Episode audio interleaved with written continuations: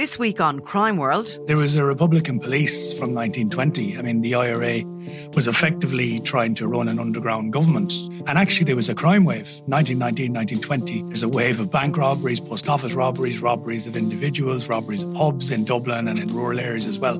So the IRA tried to actually clamp down on that. They, on occasion, solving bank robberies and giving the money back to the banks. Now, I'm Nicola Tallant, and you can listen to my podcast, Crime World, wherever you get your podcasts. Remember, you can stay up to date on the latest news with the Irish Independent WhatsApp channel.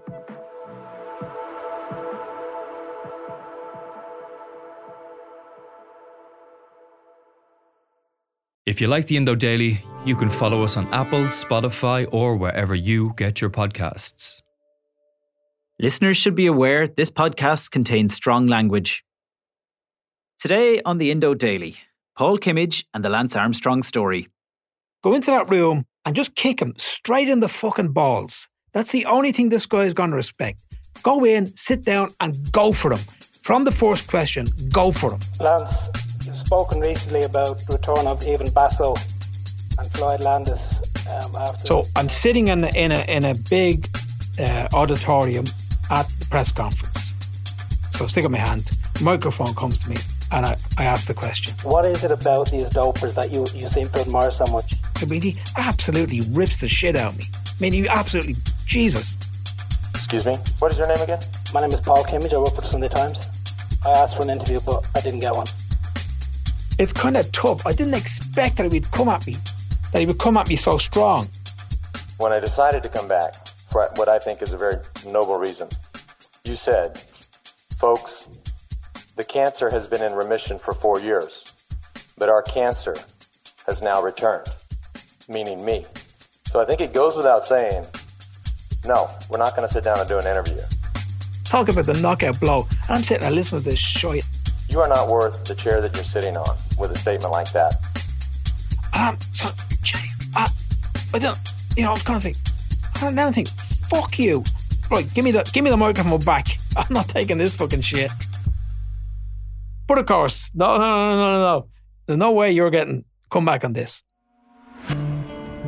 I'm Kevin Doyle, and today on the Indo Daily, the downfall of Lance Armstrong, the American cyclist who was the only rider to win seven Tour de France titles, and how the Sunday Independent journalist Paul Kimmage helped expose his doping.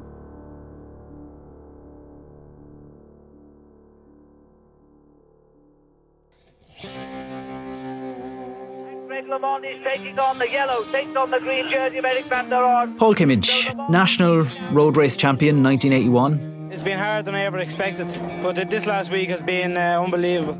Olympian 1984, Tour de France 1986, Will you do it again next year? Uh, certainly. it's crazy, but I will. journalist, but then cycling outcast and drugs cheat. Is that the CV summed up as best I can? Well, uh, I would never describe myself as a drugs cheat, number one. It's a complete absurdity to describe me as a drugs cheat. Uh, I understand. drugs though. I think there's a difference between uh, the three occasions when uh, I use amphetamines uh, to being equated with, and I have been many times, with what Lance Armstrong did. Okay, I think you're going to have to explain that for, for me, Paul. First of all, perhaps tell me the context in which you took the amphetamines. Then. Okay. How, how how did you first come to do that, or how how did it even Okay, first so- come on the radar? So I turned professional in 1986 with a fro- small French team called RMO.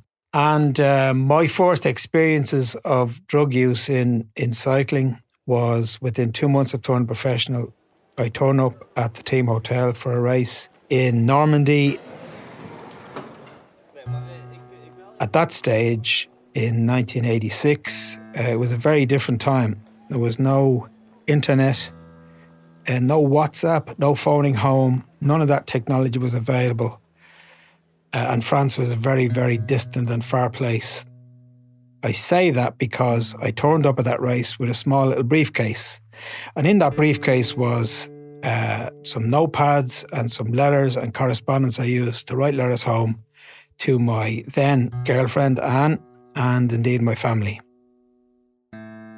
So I turned up with this small little briefcase before this uh, pro race with my team, and they start laughing. My teammates are laughing at me. And I didn't understand what they were laughing at until that night I'm sharing a room with one of the other riders, a French rider. And he has a little briefcase as well.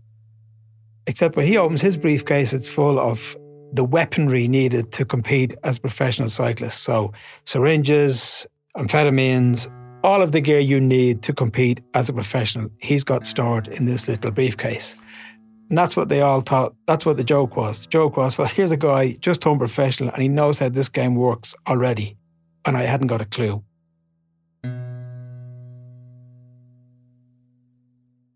Anyway, that night, uh, it was explained to me how, how it worked. So he took out uh, a little small pot of amphetamines. He took out a syringe. He cut the syringe down so it was as small as possible with the amphetamine in it. He took out a small vitamin tube.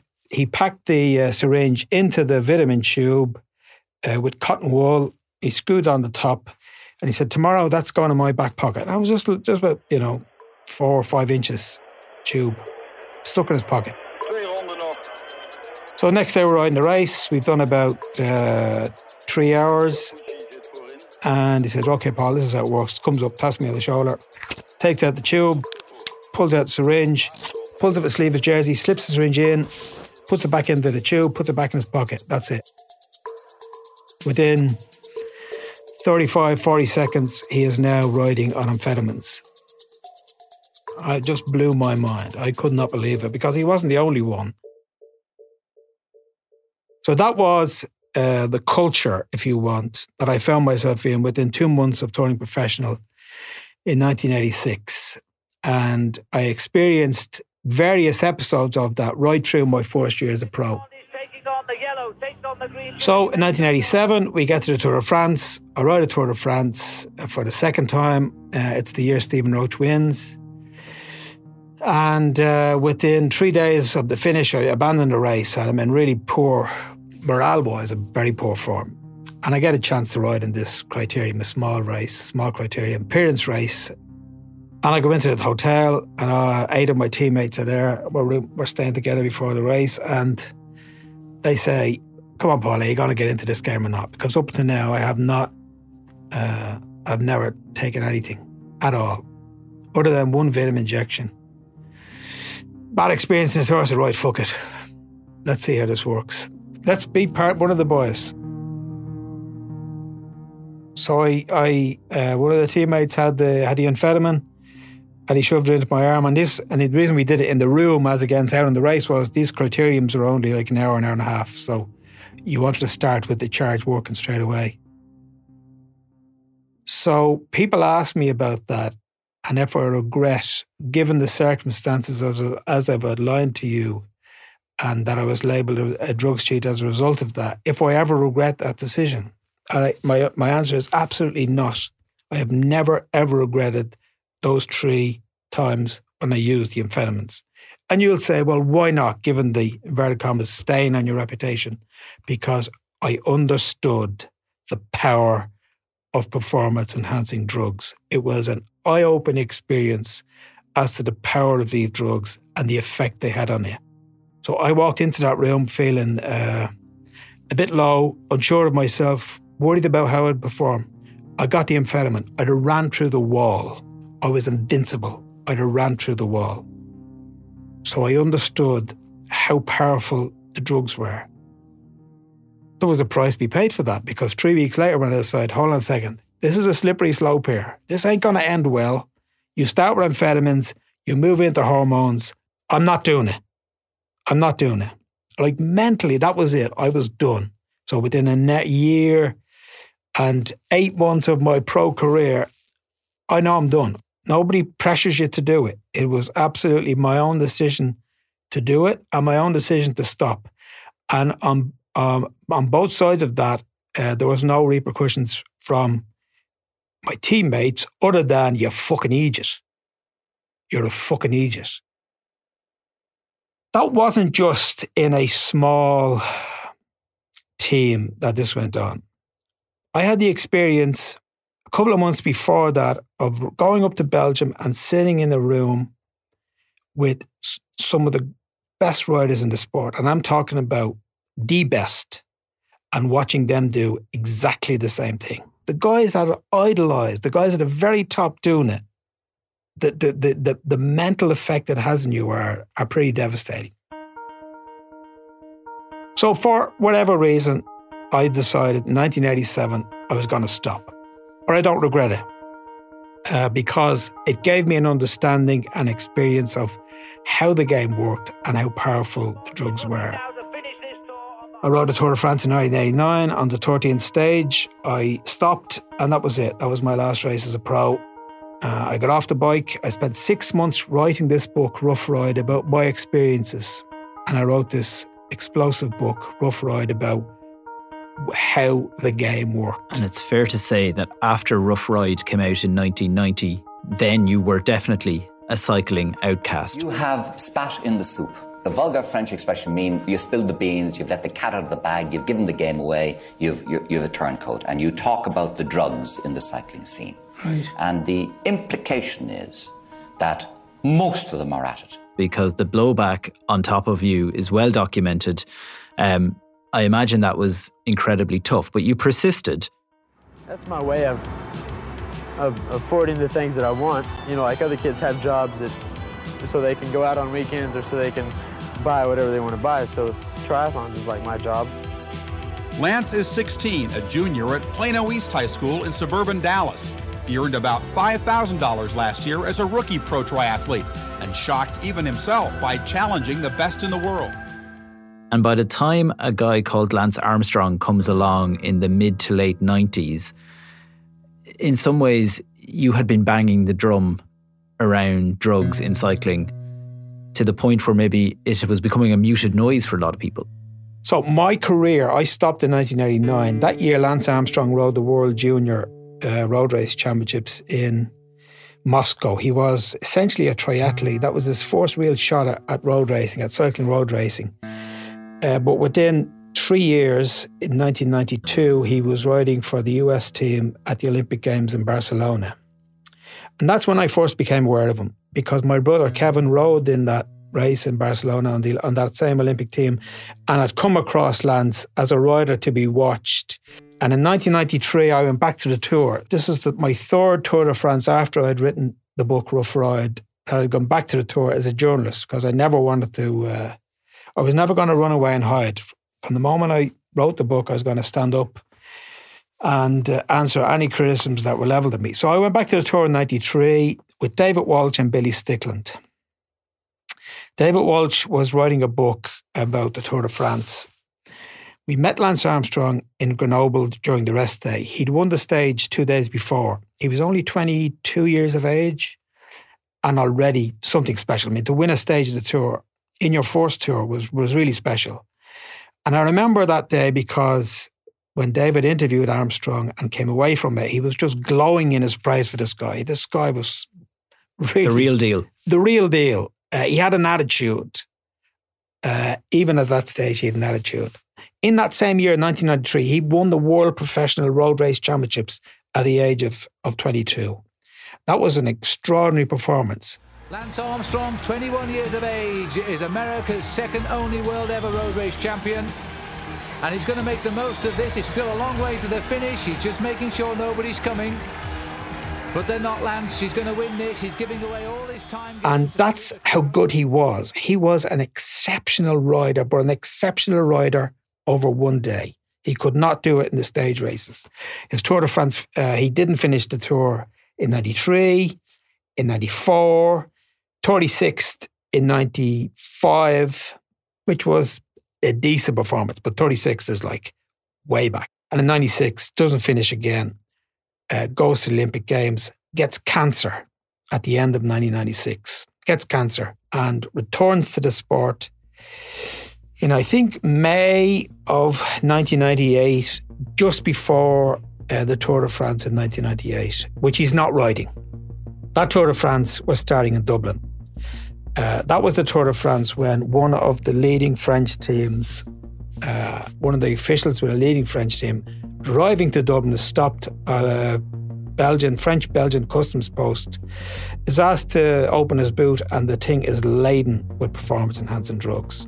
And that kicks off the greatest crisis in the history of professional cycling, uh, the Festina affair. Festina was the, this guy's team. Last night, the Director General of the Tour de France issued a statement saying that Team Festina, the number one team in the world, has been removed from this year's tour. Now, this comes on the heels of an admission by the lawyer for Bruno Roussel, the team manager, that there was a doping plan in place for the use of performance enhancing drugs under strict medical supervision. Uh, so that tour starts in Dublin. Lance is not there. And Festina is a watershed moment for the sport, but also for me, because I've had eight years of guys telling me, you made all this up. We don't believe you.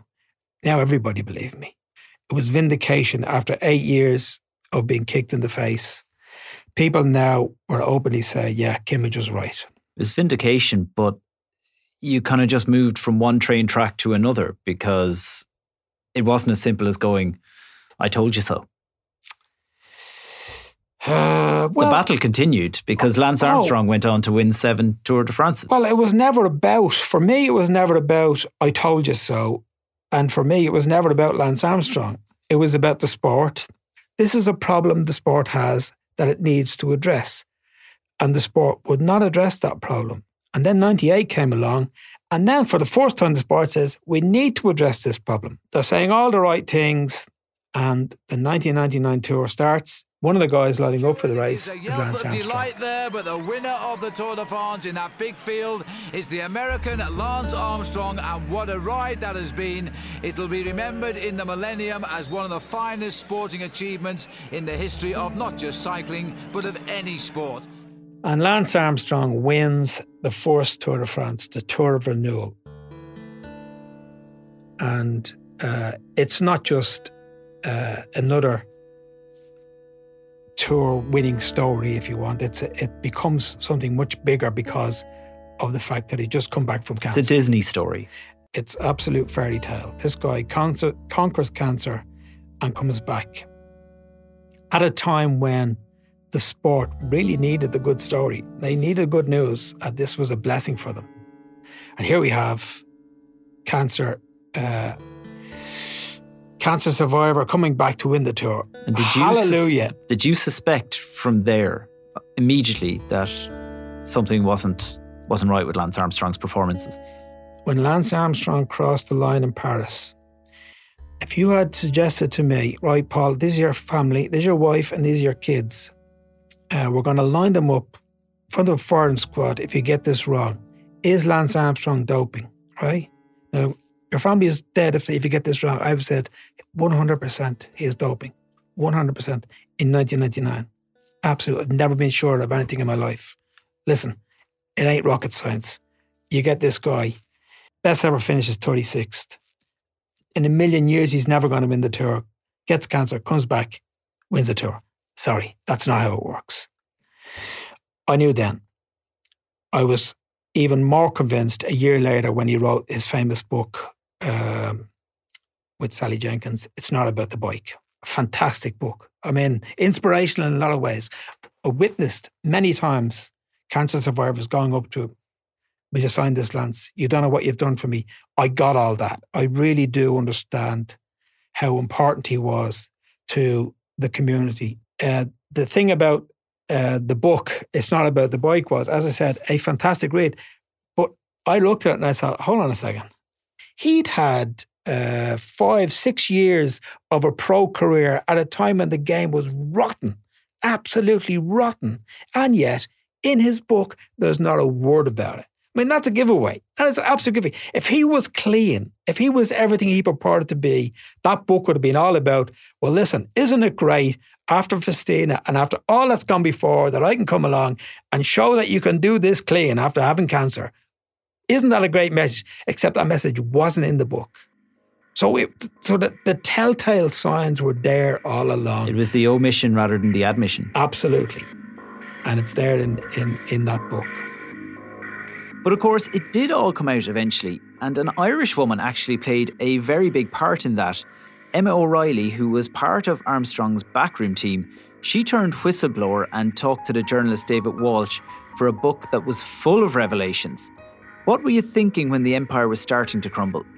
Uh, David started investigating Lance uh, again from 1999. He was there in 1999 and uh, he'd seen it and he didn't believe it. And he started investigating it straight after that. And his first breakthrough was a link between Lance and this famous sports doctor, Michele Ferrari. And again, no clean rider would have associated himself with Michele Ferrari. And for Lance to be associated with Michele Ferrari was the first kind of strike against him.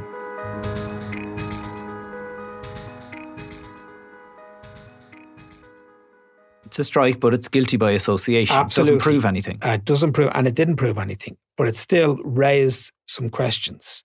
As a result of that uh, breakthrough and the piece he wrote about that, as a result of that, Emma O'Reilly then came forward and they made invaluable contributions to the essential work that David did with another French journalist, Pierre Ballester, uh, in LA Confidential, which was published in 2004. But look, everybody wants the fairy tale.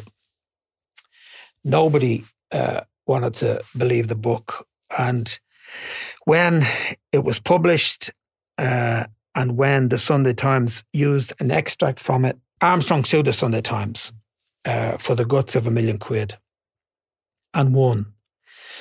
And uh, and that was a serious, serious blow uh, to David, to the newspaper, and by extension to myself, because at that stage I had joined David in the paper.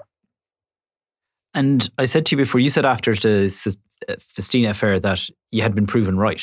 Yeah. But it came back. So Lance goes on, wins seven Tour de France's. You're still writing about this stuff. You've now started writing about some of the biggest chiefs in cycling, as well as the cyclists themselves. Yeah. You were at the Sunday Times, as you you said, but the legal writs started to arrive. Well, one important point to make is this. Uh, Lance tested positive in 99, his very, very first Tour de France. He tested positive for cortisone. That was a catastrophe, a catastrophe for the governing body, the UCI. Catastrophe. They couldn't allow it happen. Straight after Festina, this icon test positive. I mean, that's it. The sport never recovers from that. So they cover it up. They suggest to him, right, get your uh, team doctor to write a, a prescription for a, a saddle sore cream with that post dated. Post dated, yeah, and that's how we'll explain it. We're not talking about doping. We're talking about a simple skin cream. And I wanted to, to, to talk to the press. I always want to talk to, when there's a problem, I want to speak with the press. Today, there was clearly a problem. I wanted to speak to the press. Press conference, come here on Velo Club, explain the situation. Uh, Le Monde is looking for a doping story, but there's not one. There's a story of skin cream. That was the cover up. So from that moment, then the UCI, the World Governing Body, are complicit then in the lie. Okay. In 2005, Armstrong would have cut the tires after seven tour wins.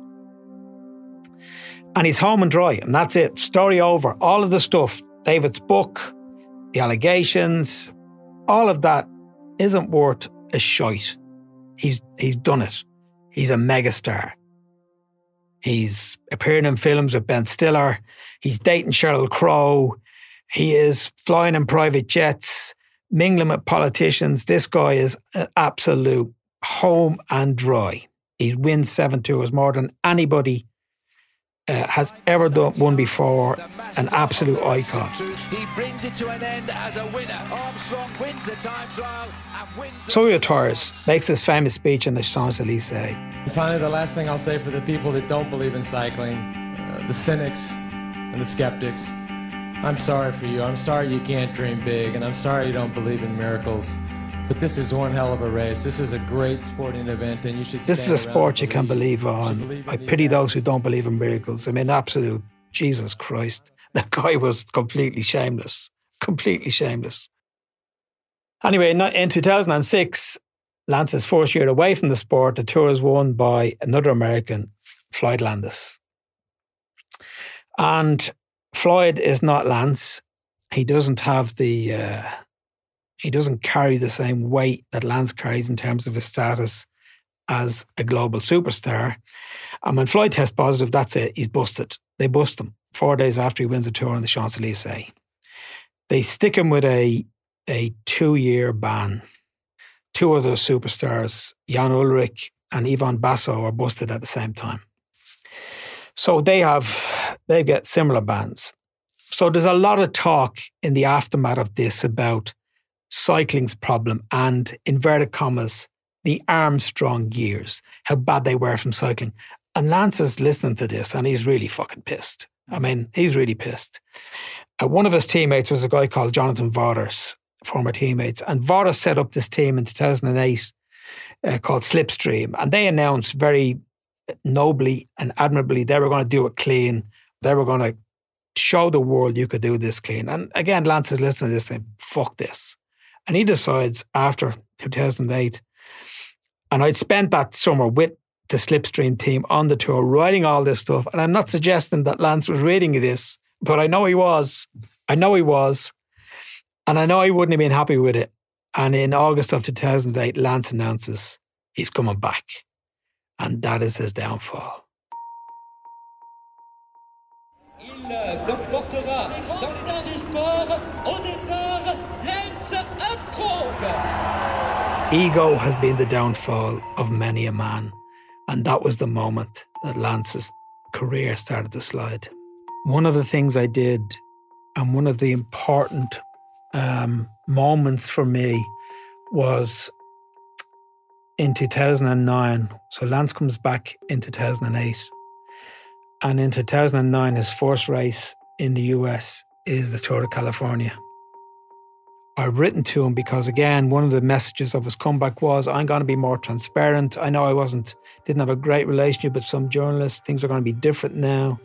I wrote to him. I said, "Okay, I've heard your message. Maybe you'll sit down and give me an interview." And of course, there was no chance of that. So this was my only access to him was at a press conference.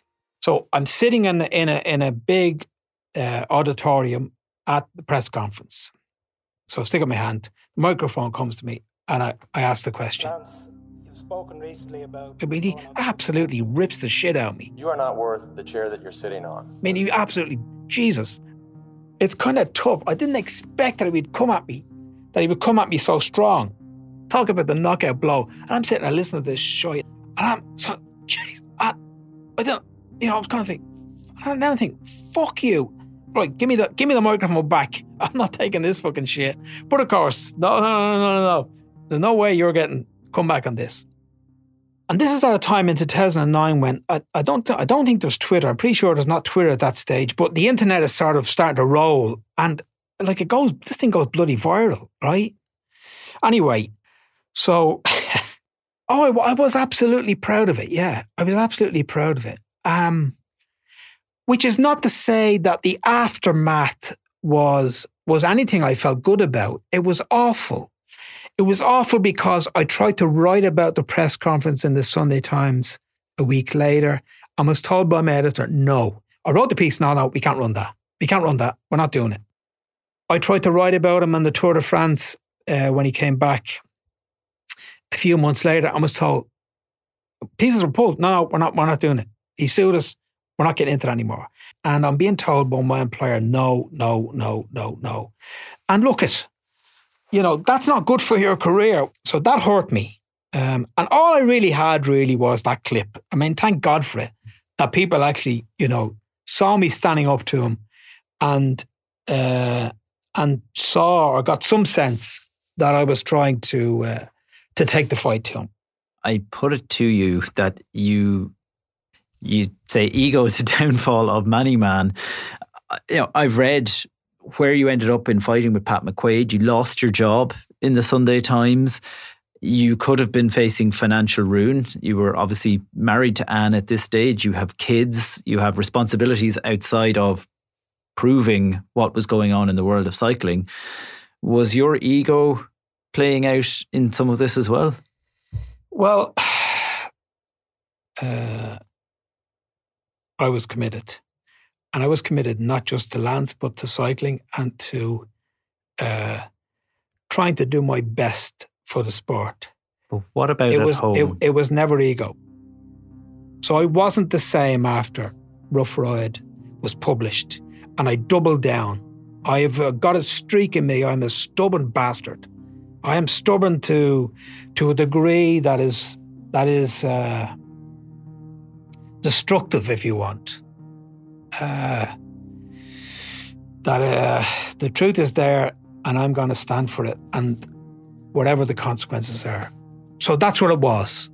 That's what it was, and um, and it hurt me, and it hurt by extension the family. Um, but look, you know that's that's you know I say this about Lance. He's a lying fucking bastard. It's in his nature, and I suppose telling the truth and trying to help cycling was in my nature. It was a commitment to telling the truth to my own detriment, to my own destruction. It was not ego. There were no rewards for doing what I was doing. I could have done what so many in the sport did, fill my boots, because that's that was the reason why Armstrong survived for as long as he did.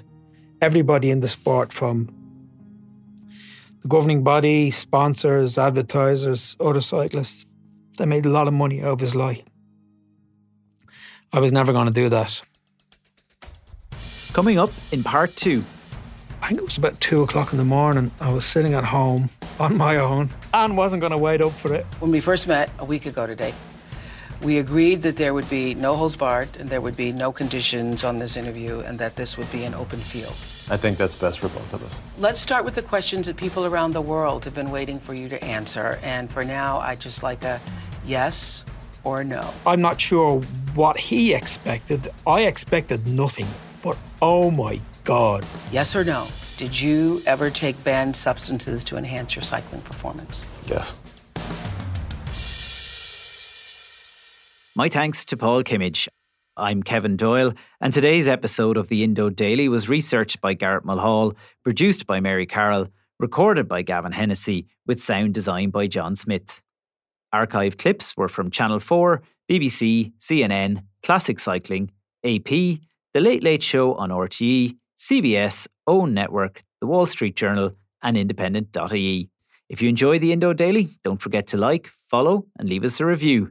And to hear more of our award winning journalism, visit independent.ie or wherever you get your podcasts.